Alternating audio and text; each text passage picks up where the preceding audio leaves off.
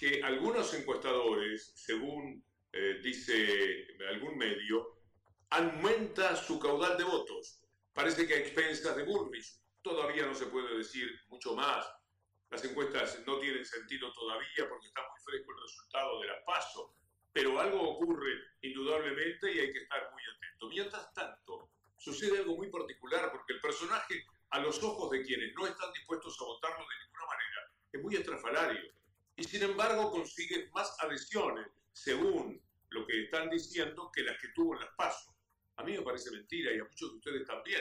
Pero ya eh, nos hemos acostumbrado a no tener razón a veces en esto del olfato, de pensar que algo no puede ser tan contrario a lo que nosotros pensamos o sentimos o advertimos de la realidad nacional. Así que hay que tomar con pinzas, pero con respeto también lo que se dice sobre ese crecimiento de mi ley, que da toda la impresión, dejaría afuera nada menos que a Junto por el Cambio, porque va a crecer más, eso es también inexorable y lo señalan las encuestas. Habrá que ver de todas maneras cómo resuelve su problema Juntos por el Cambio, porque ahora está en una situación muy compleja ante ese crecimiento que tuvo Milei para las pasos y el que sostiene, da la impresión, rumbo a las elecciones más importantes de octubre.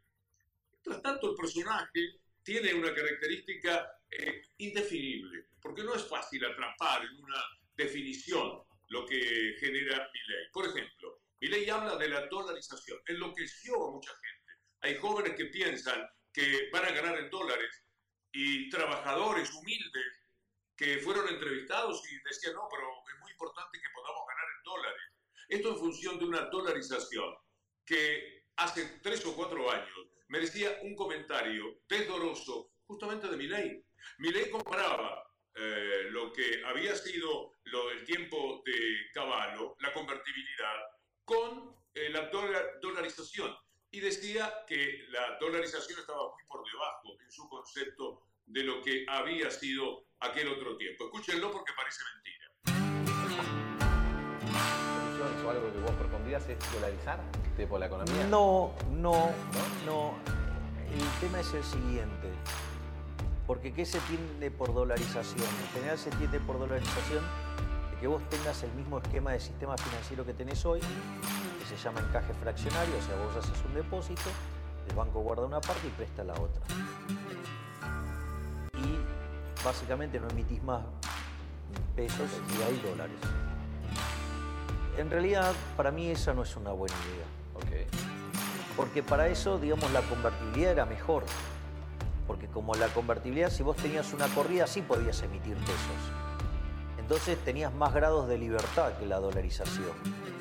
Entonces, si vos llegás a tener que el, sector público te invade los bancos y obliga a los bancos a que les preste plata, vos lo que vas a tener ahí es un problema enorme, porque entonces cuando el sector público no pueda pagar, te va a defoltear, vos no vas a poder cumplir con tus depositantes, entonces va a haber una corrida y va a terminar en una gran expropiación. Digo, ¿qué fue lo que pasó también con la convertibilidad? Pero pensá que vos podías emitir y tenías algún margen de maniobra. Con lo cual la convertibilidad era mejor que la dolarización. Y la convertibilidad no, no funcionó, la, la hicimos caer. ¿no? Es algo dramático entender que Milley pensaba tan distinto. Ha puesto el tema de la dolarización sobre el tapete. La gran discusión ha pasado por ahí, llevamos semanas con el tema de la dolarización que él defendió y todo lo que lo acompaña, todos los economistas que lo acompañan. Ahora escuchamos a Milei en esto que ha llamado tanto la atención. Decir hace no 10 años ni 20, no, hace 3, 4 años que estaba en contra de la dolarización y hacía una comparación en la cual la dolarización estaría muy mal parada frente a la convertibilidad, nada menos, que por otra parte había fracasado. Bueno, eh, lo que sucede por otra parte con Milei es que entraña un enorme peligro para la sociedad. Por lo menos así lo vemos aquellos que no podemos creer lo que está sucediendo con este fenómeno, aunque hay que respetarlo en términos democráticos. Pero habla, por ejemplo, de terminar con los aspectos de la salud eh, que conocemos todos. Hoy hablaba Axel Kicillof ayer en realidad de lo que es la salud en muchísimos municipios, más de 100 municipios del conurbano bonaerense, donde no hay salud privada porque no es negocio. El que está es el Estado siempre, el Estado. Miren ustedes este TikTok de algunas, algunas abuelas de PAMI hablando sobre el tema de los medicamentos gratis. Resonancia gratis. Lotrial 20 para la atención gratis. Tranquinal para descansar de noche gratis. Los Acor 50 gratis. Proaltal, colesterol gratis. Carvedil 625 gratis. Ah, Ecodopples gratis. Por supuesto la mamografía gratis. La doctora del PAN gratis. No te olvides. Hay que eh, pensar en este tema porque me parece que es de lo más importante, la salud y la educación, que han sido desestimadas por mi ley, que pasarían a una eh, cuestión privada. El Estado estaría abandonando una de las responsabilidades más importantes que históricamente ha tenido y que tiene en cualquier parte del mundo, aún dentro del régimen capitalista. Lo hagan bien, lo hagan mal. Jamás puede estar afuera del concepto de la participación del Estado en estos temas tan importantes para la población, sobre todo para los sectores medios y los más vulnerables. Vamos a dar algunos números que ustedes los conocen. El que ha trabajado de ciudadano, aunque sea un poco, en la Argentina, ya sabe cuándo nació fuertemente la deuda en el país. La dictadura militar, que después se llevó además a 30.000 personas asesinadas, desaparecidas, y le robó sus hijos, e hizo cualquier desastre con la Argentina. Además, estaba aquí para eh, llevarse por delante al pueblo, determinando que se tomara la deuda más importante de la historia de la Argentina hasta aquel momento, hasta que llegó Macri, nunca pasó nada igual. 45 mil millones de dólares, había 7 mil, la aumentaron en 36, 37 mil millones de dólares. Entonces, cuando esta señora, y ahí tenemos seguramente, ustedes están leyendo los números, dice que no había deuda, por ejemplo, es de una supina ignorancia. Es una burrada lo que está diciendo. La deuda externa, el 50% de la deuda, la generó Domingo Cavallo, que entonces era presidente del Banco Central, por la estatización de los créditos que había tomado el sector privado después de la guerra de Malvinas. La verdad es que nos hacen discutir de temas que parecería que nunca podrían ser puestos sobre la mesa. No parecen hechos a, a la medida de una discusión inteligente una controversia que tenga sentido, que valga la pena, una manera de pensar diferente a la otra, pero con argumentaciones que tengan algún peso. Recordemos aquello de Cristina Fernández. Por eso nosotros estamos sosteniendo que el verdadero problema es la falta de regulación de los mercados financieros en el mundo. Sumo, señores, no hay capitalismo, no hay posibilidades de crecimiento de la economía.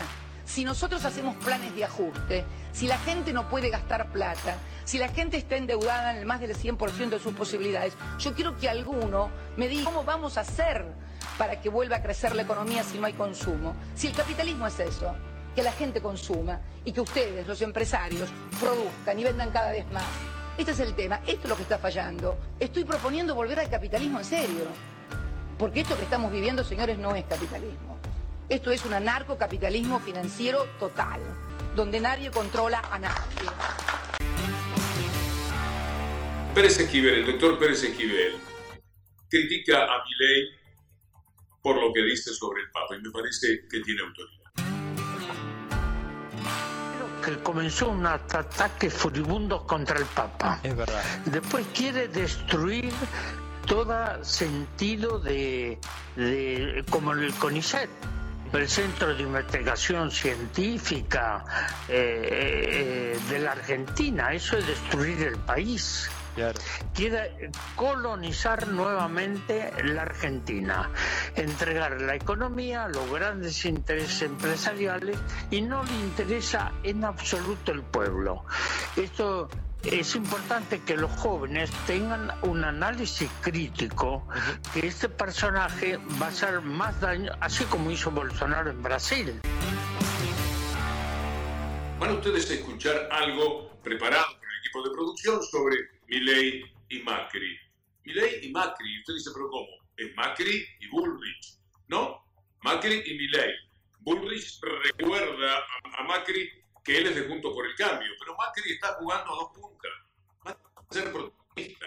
El que ha destruido la economía del país, pero de verdad, el hombre que condenó a los argentinos a mucha miseria y a muchas dificultades durante décadas con la maldita deuda que tomó para ver si podía ser otra vez presidente. Juega con Bullrich, se gana junto por el cambio, como Bullrich le ganó a la reta y él detestaba a la reta, la reta lo traicionado también. Ahí está Bullrich eh, para levantar la mano de Macri o Macri la de Bullrich, pero también juega con Milei. Habla de Milei, elogia a Milei, de lo cual habría que tomar nota, por supuesto. Miren esto que hemos preparado sobre Milei y Macri. Milei, ¿a usted no preocupa que Milei lleve votos, se lleve votos de Juntos por el Cambio? Hay unas, un área de intersección entre las cosas que él predica y las cosas que yo he predicado siempre y que ahora también varios dirigentes del, del espacio predican, ¿no? Ocultar que me llevo bien con, con Jorge y con Mauricio también. Es más, voy a, voy a contar algo. Me llamó Mauricio.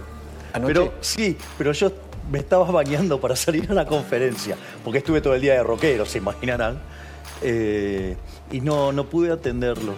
Y entonces me mandó un mensaje que, dicho sea de paso, solo Jorge y Mauricio son los que me mandaron mensajes. Yo con mi ley tengo un, un eje que comparto profundamente, que es la libertad. O sea, mi ley tiene razón. O sea, nada, nada justifica que te atropellen tu libertad. ¿Macri podría formar parte de tu gobierno o no? Yo creo que él tiene mucho para dar todavía para la Argentina como alguien, yo creo que sería una suerte de, de gran representante de la Argentina en el exterior. O sea, Un embajador. No, no, no, no, yo te diría, no estrictamente la función operativa, digamos, de lo que sería el canciller, más que nada como una figura para, para mostrar la marca argentina. Mire usted ahora cómo Macri elogia a Milei. La motosierra es fundamental. Creo que ya hoy, de vuelta, y lo quiero ratificar, ¿no? Javier Milei es parte del cambio que se viene en Argentina. O sea, ya es una realidad. Siempre aporta algo Durán Barba. Por supuesto, algo con lo que uno va a discrepar.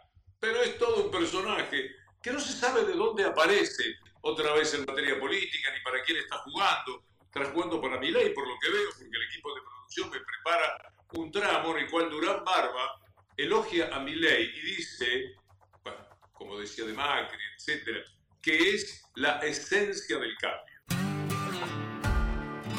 Creo que si Juntos por el Cambio logra proyectar una imagen de cambio, que es lo que perdió, ahorita eh, seamos eh, neutrales. ¿Quién representa el cambio, Milei o Juntos por el Cambio? Milei. Milei. Nos guste o no nos guste, ese es otro problema. Milei es el cambio. Juntos por el Cambio dejó de ser por el cambio. Suele decirse que algo es de opereta y lo que estamos viendo en el recorrido, por eso voy muy rápido con los materiales, es así, es inadmisible. Ahora lo tenemos, tenemos a Bullrich criticando a Macri por haber elogiado a Milei. En relación con Milei, Mauricio Macri ha tenido más de una frase elogiosa para con él, ha manifestado que, que suelen hablar, que han hablado. En ese sentido me interesa preguntarle si eso no es perjudicial para usted. Yo creo que todos juntos por el cambio tienen que concentrarse ahora en hacer crecer juntos por el cambio. Y, y no tenemos que ponernos a comentar sobre otros. ¿Cuál va a ser el rol de Macri? Lo vamos a, a discutir. Gracias a todos mis compañeros, productores, editores, director, Daniel, por todo lo que han hecho en esta primera secuencia de una semana que será así, trabajando de esta manera.